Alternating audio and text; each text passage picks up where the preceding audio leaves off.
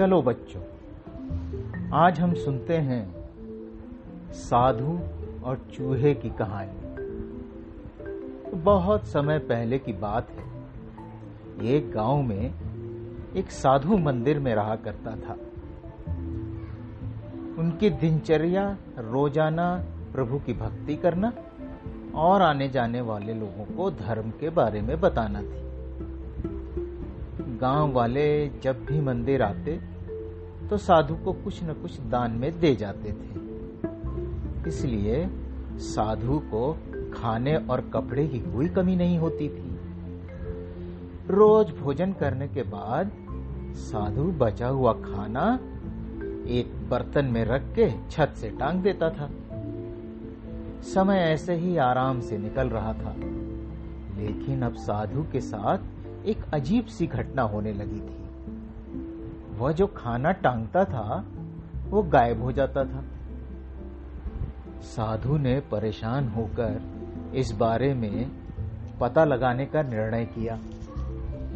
उसने रात को दरवाजे के पीछे से छिप कर देखा कि एक छोटा सा चूहा उसका भोजन निकाल कर ले जाता है।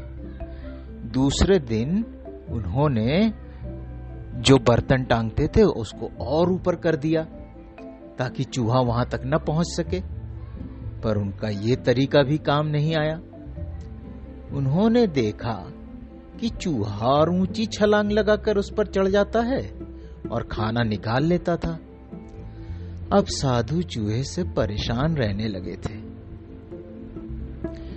एक दिन उस मंदिर में एक भिखारी आया।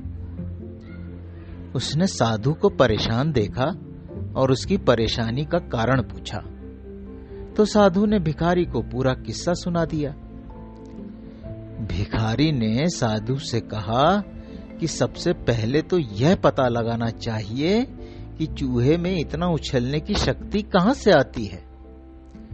उसी रात भिखारी और साधु ने मिलकर पता लगाना चाहा कि आखिर चूहा भोजन कहाँ ले जाता है।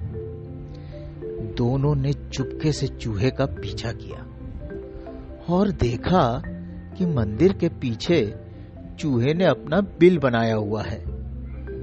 चूहे के जाने के बाद उन्होंने बिल को खोदा तो देखा कि चूहे के बिल में खाने पीने के सामान का बहुत बड़ा भंडार है। तब भिखारी ने कहा कि इसी वजह से चूहे में इतना ऊपर उछलने की ताकत आती है। उन्होंने वो पूरा सामान निकाल लिया और गरीबों में बांट दिया। जब चूहा वापस आया तो उसने वहाँ देखा सब कुछ खाली हो गया है। तो उसका पूरा आत्मविश्वास जो था खत्म हो गया। उसने सोचा कि वह फिर से खाने पीने का सामान इकट्ठा कर लेगा।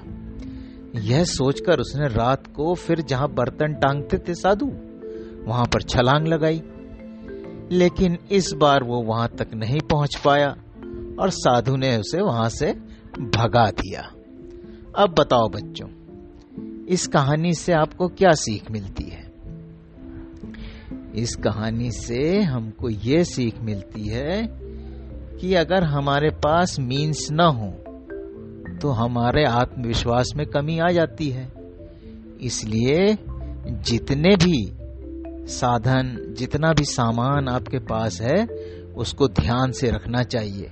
और ज़्यादा का कभी भी लालच नहीं करना चाहिए। ठीक है बच्चों? धन्यवाद।